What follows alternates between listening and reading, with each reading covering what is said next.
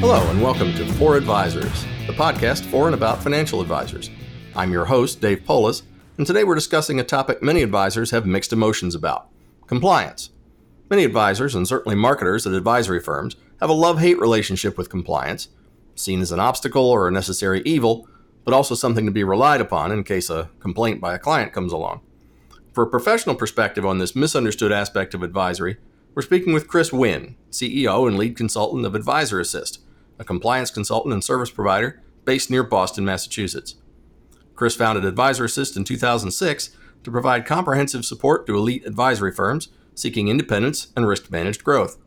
Chris has over twenty-six years of industry experience and has served in numerous operations, compliance, and leadership roles. Advisor Assist was established over sixteen hundred registered investment advisors with the U S Securities and Exchange Commission and all fifty state regulators. Chris, welcome to the program. We're glad you could join us today. Thank you, Dave. I appreciate being here. Chris, just for the sake of getting the whole audience on the same page, can you give us a working definition of compliance? Compliance with what? Absolutely. Uh, you know, we define compliance primarily as risk management, with regulatory compliance really being one leg of the stool. Uh, and, but, and to elaborate on that, basically, we look at the overall risk management of the firm as the inherent risks that you have for being in business. And compliance is really the, you know, the regulator's responsibility and that of the chief compliance officer to follow certain approaches and protocols to demonstrate that you're thinking of all the various risk as- risk aspects of the firm. Is compliance really that big a deal for most R I As? I mean, there are lots of advisors out there with questionable tactics and practices, and they never seem to draw any attention. It's only the most sweeping and broadly fraudulent schemes that ever seem to get noticed, at least in the media. Sure. Well, there's really two questions here. So is compliance really that big of a deal to most advisors? Actually, no. Uh, the the best way for most advisors to deal with compliance is to really integrate it into the overall operations and workflows of the business. So identifying how you service your clients, how you maintain information, how your systems work, and essentially aligning a lot of those business activities with uh, the normal operational flows of your business. Then in addition to that, there's there's obviously regulatory items that must be done. Um, and those are the items that uh, you know are often most thought of from a compliance standpoint. But we really like to make sure that firms are handling both of those. So they're you know, institutionalizing their processes and, and really weaving them into the fiber of their business. And then that covers a majority of the of the compliance and risk management. Then from there, there are specific regulatory requirements, which include reporting, monitoring for various activities, and a lot of other uh, daily, weekly, monthly, and quarterly tasks that need to happen. And for that, they can either be done internally by the chief compliance officer or their team, or you know the support and assistance of an outsourced compliance provider, such as Advisor Assist. The second part of your question uh, is really w- who's getting the attention.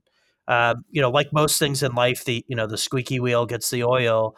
Uh, and if you think of the media, you know they're not going to publish a story to say you know that we learned that A B C Advisors uh, you know was a day late in delivering their Form A D V or some you know nominal thing. It's uh, the only stories that really add value are the fraudulent schemes and.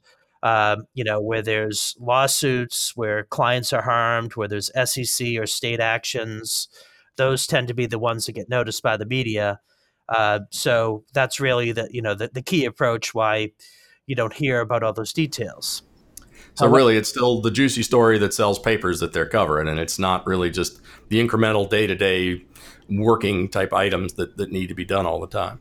Absolutely. And, and one thing that they do, um, there are some, the S E C publishes their priority lists annually, and then also uh, NASA, which is the uh, collective uh, representation of all the state regulators, uh, do publish priorities as well as common deficiencies. So the S E C issues risk alerts on a regular and consistent basis and other uh, similar documentation to let them know things that they find problematic uh, to provide, you know, guidance and color. But generally speaking, the S E C is, you know, they're not a compliance consultant for the firm. They're not going to, going to uh, you know, give them the advice on the things that they should do. They're more telling them the things that they shouldn't do. So there is a list of, of things they can be looking for and that they focus on. We're going to come back to that in just a couple of minutes and talk about that. Uh, since you're a service provider, you talk to a lot of advisors. You work with a broad swath of different size and types. What's the most prevalent sentiment out there towards uh, the government and other re- regulators amongst uh, R I As? What are they thinking? Well, of course, nobody wants the S E C or the state to come in and visit their office. Uh, however, there has been a bit of a shift in the way the regulators, by and large, not all of them, not every regulator, not every jurisdiction, uh, is dealing with the advisors. So one of the things that the, the regulators have done differently is they used to either just show up or give you a very limited amount of time to prepare, and it creates a strain. So the S E C, as an example, shows up, you know, with two or three days notice and parks himself in your office. They're unprepared, you're unprepared, and it creates a tense, you know, situation, you know, with high anxiety, and, you know, takes significantly longer and truly impedes on the business of the advisor. What they have done uh, in the last couple of years is focused more on risk-based examination and uh, a little bit more preparation. So they generally now reach out a little bit earlier, uh, generally two weeks in advance, and they'll have a rolling uh, collection of uh, documents, a document request that they want to see in advance of them showing up, or in some cases they do a remote exam. But they basically give you enough time to be prepared, but not enough time to go create things you didn't have. And with them being more prepared and the advisor being more prepared, they can really just get to the heart of the matter much quicker. And that has somewhat changed the dynamic. But of course, still, you know, by and large, um, you know, the thought of uh, a regulatory exam gives many anxiety. So that's what we're Absolutely. We've heard horror stories over and over again about uh, S E C or even FINRA audits. Everybody seems to have one of those stories. Is that just sort of a function of, of nobody likes anybody looking over their shoulder, or are they really very tough on these things? What actually happens in one of these audits? What are they looking for? Well, you know, the best way of describing it is the examiner generally has a good idea what to expect before they show up. But so by doing their social media searches, looking at financial records and the other document requests, they generally know, you know, and the background of the people. Uh, you know, am I, is this going to be uh, a simple routine exam where we just want to make sure that the I's are dotted, the T's are crossed, or do we have to dig in looking for possible wrongdoing? And they generally have a good sense of what's happening before they get there.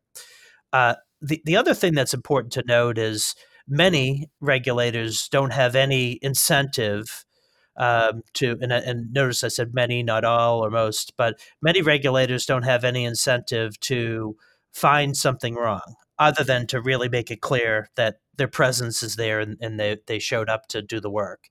Um, the S E C, for instance, um, awards uh, you know, bonuses for for uncovering fraud and other aspects.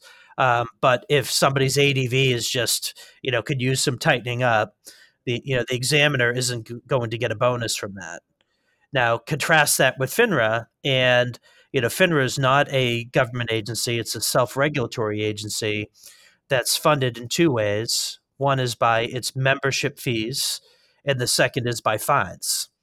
So FINRA, as an example, has an incentive to go out there and find something that's wrong and to make more of a big deal out of it than it may actually be, because if they don't get the fines, there isn't enough money in the bonus pool.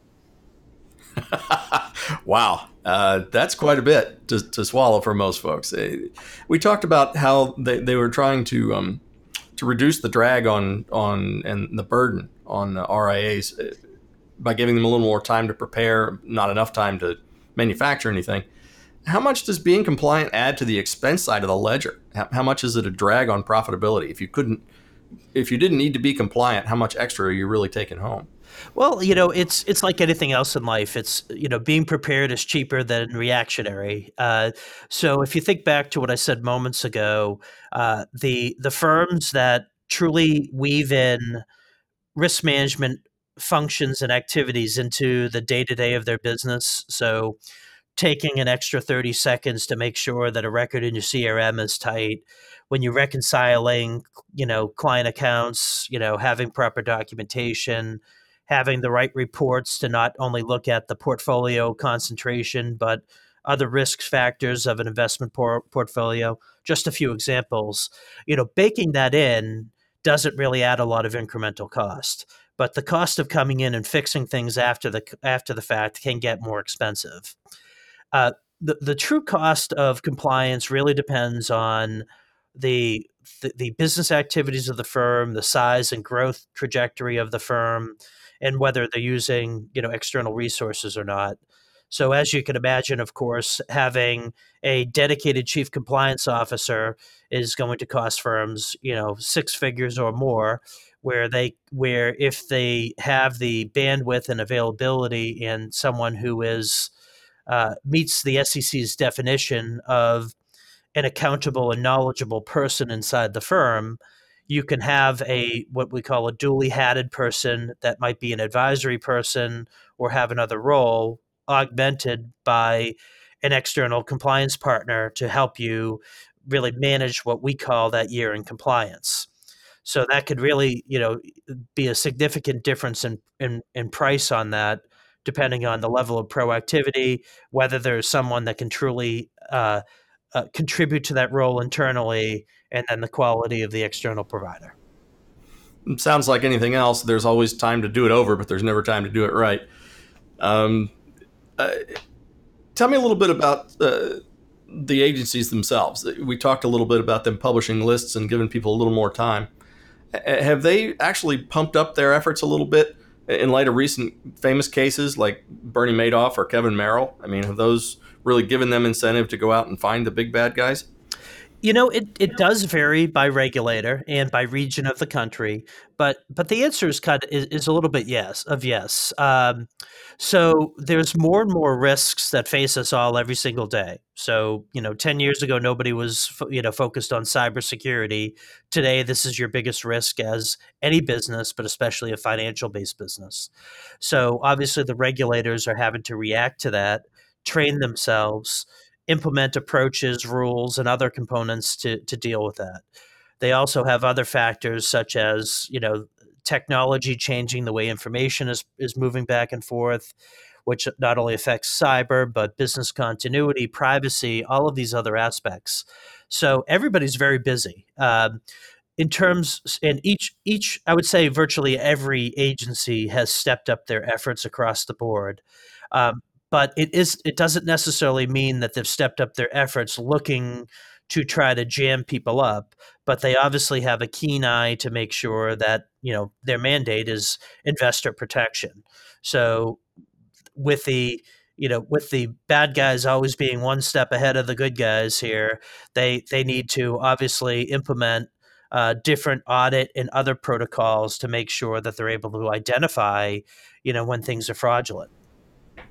Now, if they do find something, I mean, what's really the worst that can happen? Do these enforcement have any teeth, really? I mean, what's how bad can it get? Oh, I mean, absolutely. It really depends on the nature of this. If, you know, it, when regulators find things, and let me actually define, let's stay in the R I A side for, for this portion of it here. As I did mention, the, you know, FINRA generally has some incentives to find wrongdoing.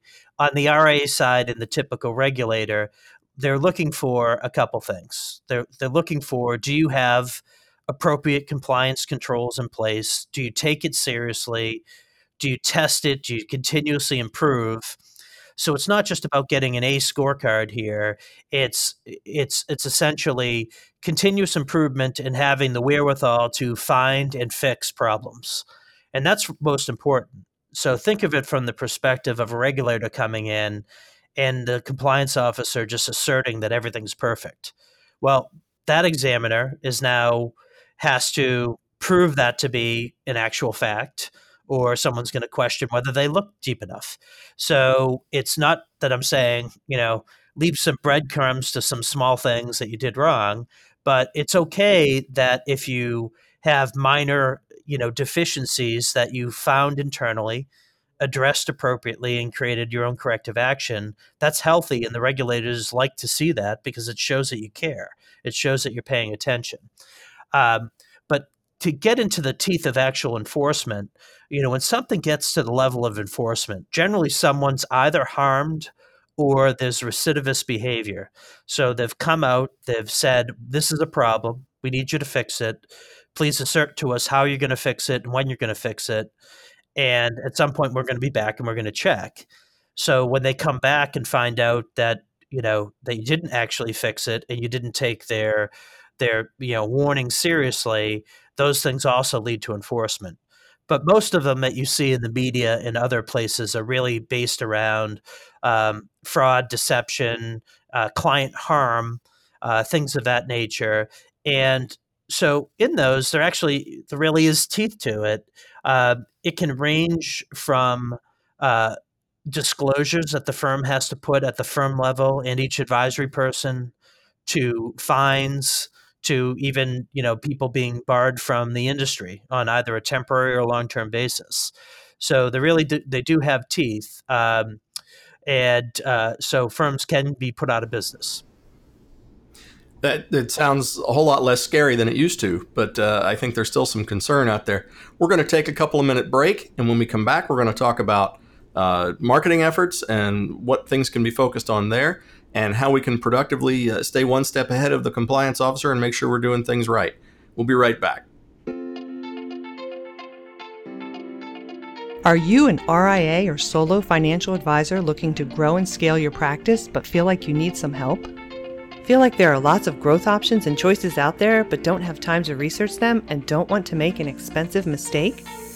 Want to spend more time finding and helping clients instead of time-consuming investment research, compliance checks, or transactional work?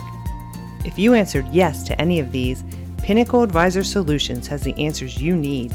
With a wide range of outsource options and top-rated professional investment management and financial planning support, Pinnacle has a solution that fits your needs, budget, and circumstances to help you scale up, grow your practice, or put a succession plan in place.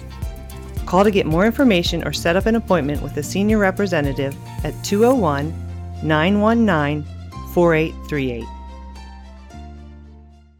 Okay, we're back with Chris Wynn of Advisor Assist. Um, we've talked today mostly about um, regulatory things as they affect the operation of the business and, and keeping compliant. How much should smaller advisors be paying attention in terms of compliance to their marketing efforts? Most of them are in some sort of an effort to grow and, and are starting to put out more things in either email or social media or even television commercials for some of the bigger ones. Um, how much is that a concern versus uh, the operation and, and the client interaction stuff? Because that's not really harmful, is it? It's just an ad. Sure. Well, you know, advisors of all sizes should t- pay very close attention to the marketing efforts.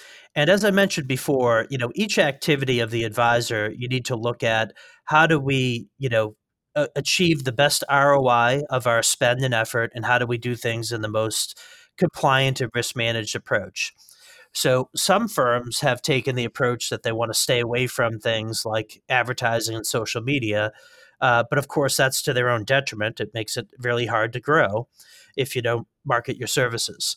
So we're very uh, strong believers in, uh, you know, it's that you shouldn't, the, no, the answer shouldn't be no to any of these things. It should be, how do we do it the right way? And how do we prepare to ensure that we don't inadvertently make mistakes with respect to compliance rules, you know, and, and take specifically relating to the marketing efforts. So with social media, the ability for blogging, technology, all of these, you know, components coming together are really enabling the smaller advisor to compete with the, the larger firms. So the, the, the they don't the larger firms don't necessarily have a, a leg up in terms of overall marketing and positioning. The biggest challenge for most smaller firms is actually finding the time to do it. But once that you know, hurdle is covered. The most important part there is actually creating a game plan and a strong uh, basic set of protocols for your marketing and advertising so that you don't have any items that are missed. Under the R I A framework, marketing and advertising is actually surprisingly simple. There's really three governing principles that the Advisors Act and comparable state rules have, and that's that any marketing and advertisement needs to be truthful, it needs to be accurate, and it, ca- it cannot omit any material facts. And it sounds very simple, uh, but when you start to apply that across the board to everything, think of it from the perspective of, would somebody reading this have all the information they would reasonably need to not have any misunderstanding or confusion based on what you said? That gets you pretty far. Uh, then disclosure. If you compare and contrast the disclosure requirements for a registered investment advisor to a FINRA-based firm, the disclosure is much lighter. And it's not because there's less regulation.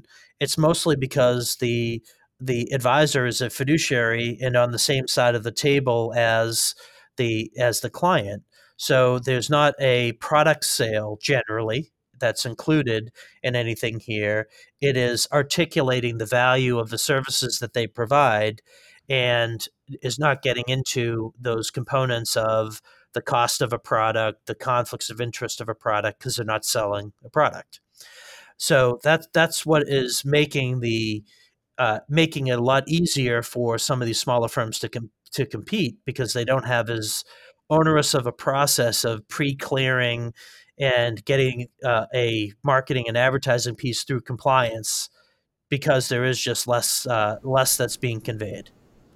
So tech levels the playing field for everybody. They can get the word out in efficient fashion because technology will help where before you just needed money. Uh, but the fact that they're now on the side of the client means there's a lot less sort of obfuscation and trickery going on.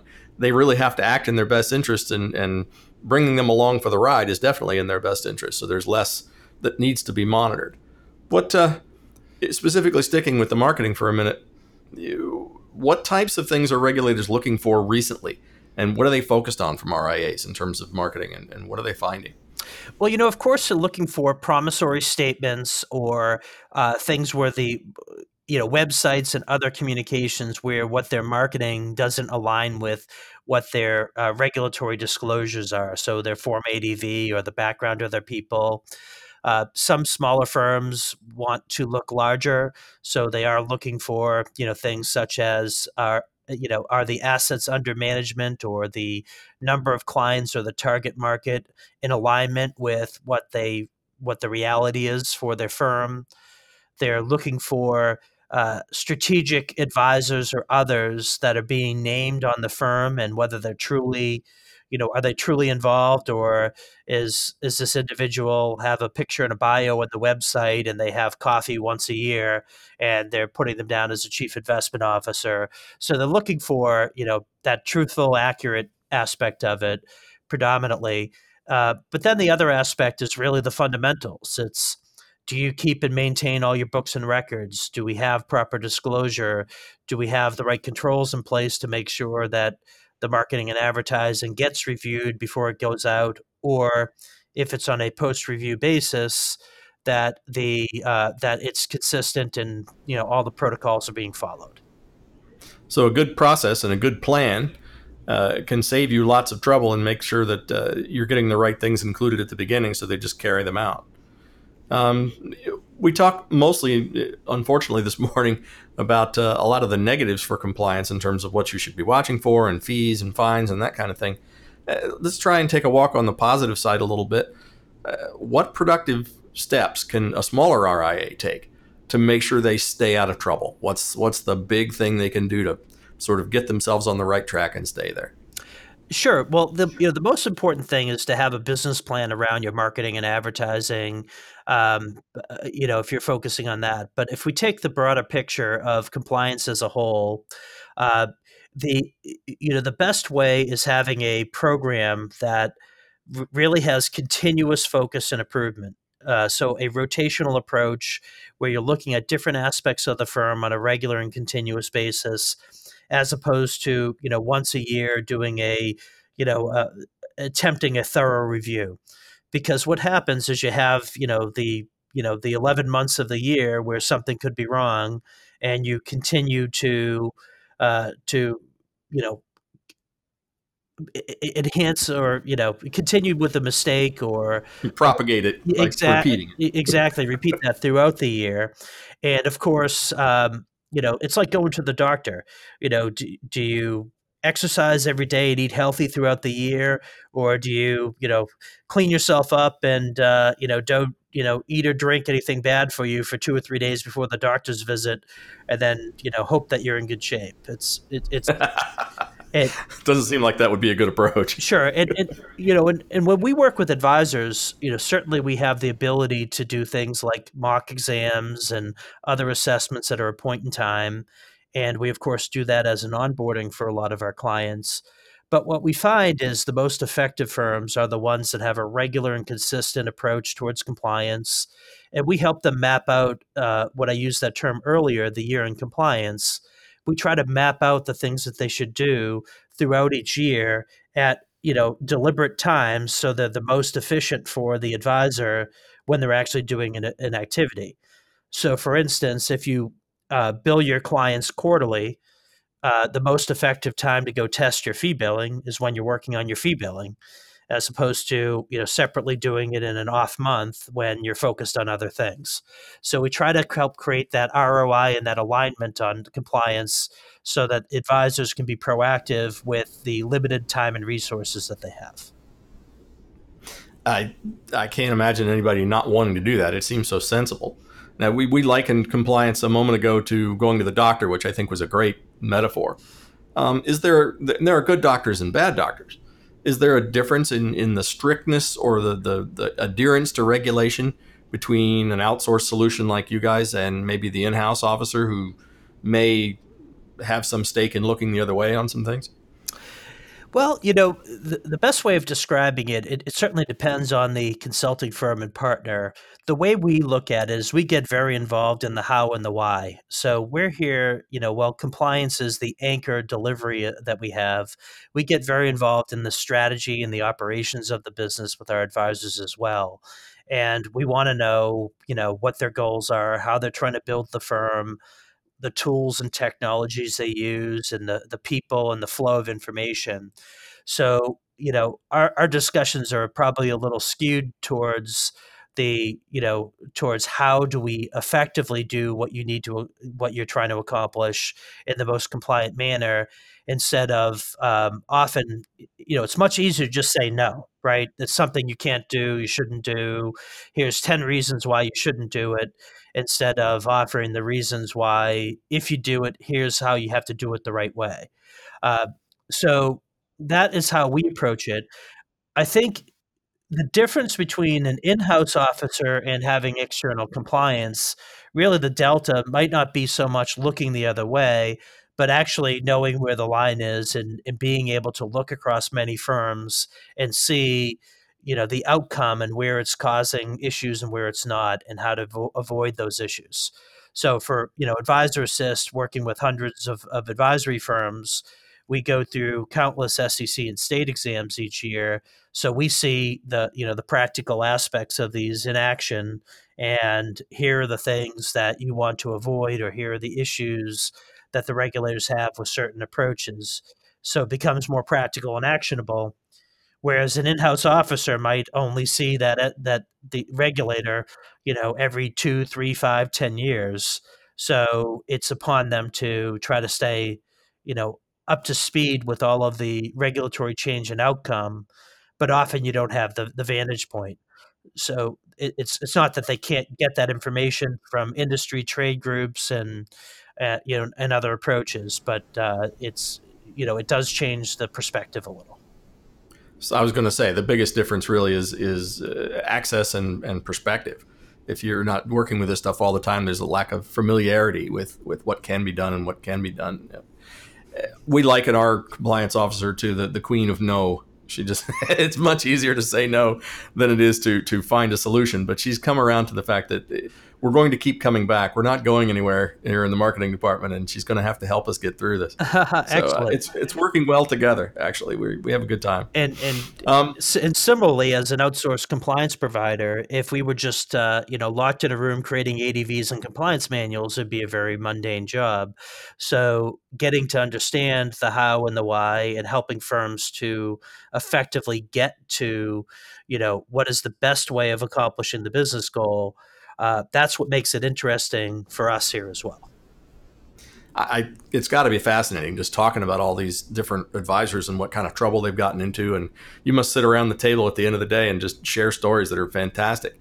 Is there a uh, a tale you could share with my audience that, that sort of has an interesting aspect to it, or some sort of a really nice payoff, either for the client or for the uh, investigator? Well, sure. You know, uh, of course, um, I guess the best way of describing it is we're often asked the question, you know, how many of your firms get fined or have major regulatory issues? And my response is, well, you know, it's a, it's a skewed population. So first of all, if someone is working with us, they already take compliance seriously. They have the willingness to pay for it. They have the openness to hear advice and guidance and want want to work collaboratively to make things better. So you can't really look at that population comparable to the, the rest of the, the industry because they the firm already cares. So that's like the foundation is already built with, with having firms that care about that as a, as a baseline. Uh, but from there, of course, there are certain things that happen all the time. I'm going to share cybersecurity as being one of the biggest risks of an advisor. And uh, we did have a firm a couple of years ago that that this ties into really every aspect of the business and uh, and has a lot of financial impact, of course. So we had an advisor um, where an operations person um, reacted to a hacked email account requesting a money movement and did not take the proper internal protocols of contacting the client verbally, did not uh, internally bring in the relationship managers or the C C O or management, and essentially prepared the paperwork, emailed it back to the fraudulent account or hacked account, I should say, and effectively moved uh, ninety thousand dollars, it was eighty thousand dollars to um, to uh, end up being China. So they didn't even check the receiving bank, the routing number for the receiving bank. Um, so poof, eighty thousand dollars is gone. The following morning, still no, nothing was logged into the C R M system. The relationship manager wasn't contacted. The relationship manager didn't have a report that's automatically generated on, you know, money movements outside of the client accounts or changes, so no one knew anything about it. Day two, the fraudster said, this is the easiest money I've ever made. Let's see how they react to four hundred fifty thousand dollars. We came back to the well? So less than eighteen hours later, came back for asking for four hundred fifty thousand dollars, uh, sent the same information over, and the operations person happened to be uh, happened to be off at a doctor or dentist appointment, and flip the email over to another over to another individual with the simple instructions, please take care of this. So of course, the person took care of this and followed the exact same pattern as they did yesterday, didn't call the client, didn't follow through, didn't check receiving banks, didn't look at the client account, talk to anybody, didn't process that four hundred fifty thousand dollars is a lot of money, and we might really want to think this through. Um, and, you know, poof, now goes another four hundred fifty thousand dollars. It didn't occur to them until day three when the fraudster said, well, geez, I might as well try it a third time. What do I have to lose? Um, and then it occurred to the individual that they might have made a mistake. Now, the problem with this, uh, of course, is that the There's really, even if you have cyber insurance, no insurance company is going to pay for something where there's just pure negligence. And there was literally a dozen ways that this could have been caught on the front end. So the regulators did not pay, and I mean, the, the uh, insurance company did not pay, And the owners of the firm essentially had forty-eight hours to come up with five hundred thirty thousand dollars, which had to be funded back to the client's account with interest, and then, you know, basically implement their other cyber risk controls, which resulted in uh, cyber firms, risk uh, lo- lawyers, and other aspects. So the total cost of this was, you know, much, much more than the five hundred thirty thousand dollars. Wow. I asked for a scary story, and boy, I got one. and, yes. And, and, you know, I always tell our advisors, please don't give me a better story. Uh, I don't want one better than this. Uh, and and so it really leaves us with, you know, truly this is one of the biggest risks. Um, you can't just look at, um, well, I'll just do it this one time because I'm busy, or I know Mister Smith in and out, so I don't need to call Mister Smith. You know, your first job as an advisor is to protect everybody's wealth. You know, it doesn't do any good to, uh, it doesn't do any good to, uh, you know, to have great investment performance and really good advice if you lose all of everybody's assets in the process through an administrative shortcoming. So it's, quite frankly, I, don't, I hope we never come up with a better story. I do too. My goodness. Uh, strong processes have to be followed in order for them to be effective. Um, we're we're about at the end of our time stream here. It, it, to sum up, what should small advisors really be focusing on when it comes to compliance? What's one thing they can really make sure they're they're doing correctly that would help them the most? Well, you know, I always get asked this question, and my first answer is is just get started. So it's often one of those things that, you know, clients will always come first, and they should. Uh, but compliance is one of those things that, you know, I'm going to work on it next Friday. Well, that Friday just never comes. So I think the most important thing for advisors to do is to just get started, jump in and start doing testing, start to look at the various reports and tools they have, determine whether they're leveraging their technology appropriately, and do they have uh, appropriate exception-based reports to be able to help them find things that might not be perfect. So it could be as basic as clients that they haven't talked to in X number of months. It could be portfolios with high cash or low cash, or high turnover or low turnover. Uh, it could be other tolerance items, but it, and it could be making sure that, you know, cybersecurity and, you know, all the systems have multi-factor authentication. So I know you asked me for one thing and I gave you twenty, but really the the one thing is jump in and get started. If you're waiting for perfection, you're never going to get there. So the best way to to to get your firm in a safer place where you sleep better at night is to just start chipping away at it. So it's a process, and the one thing you can really remember is just to get started doing it. Chris, thank you so much for all those tips and insights. We really enjoyed having you. Um, we've been speaking with Chris Wynn of Advisor Assist, a compliance outsource firm, about how small advisors can make their firms compliant more easily and effectively. If you have questions about compliance or anything involving your advisory practice, be sure to drop us a line at for advisors at pinnacle advisory dot com. I'm your host, Dave Polis, and you've been listening to For Advisors, the podcast for and about financial advisors. Until next time, thanks for listening. You're listening to For Advisors, the podcast for and about financial advisors. This program is for educational purposes only, and the opinions expressed here by guests do not necessarily fully or accurately reflect the legal intent or nature of Pinnacle Advisor Solutions, Pinnacle Advisory Group, or its senior management. This program is not intended to give legal, investment, or financial planning advice, and opinions and statements made in this podcast should not be relied on as such.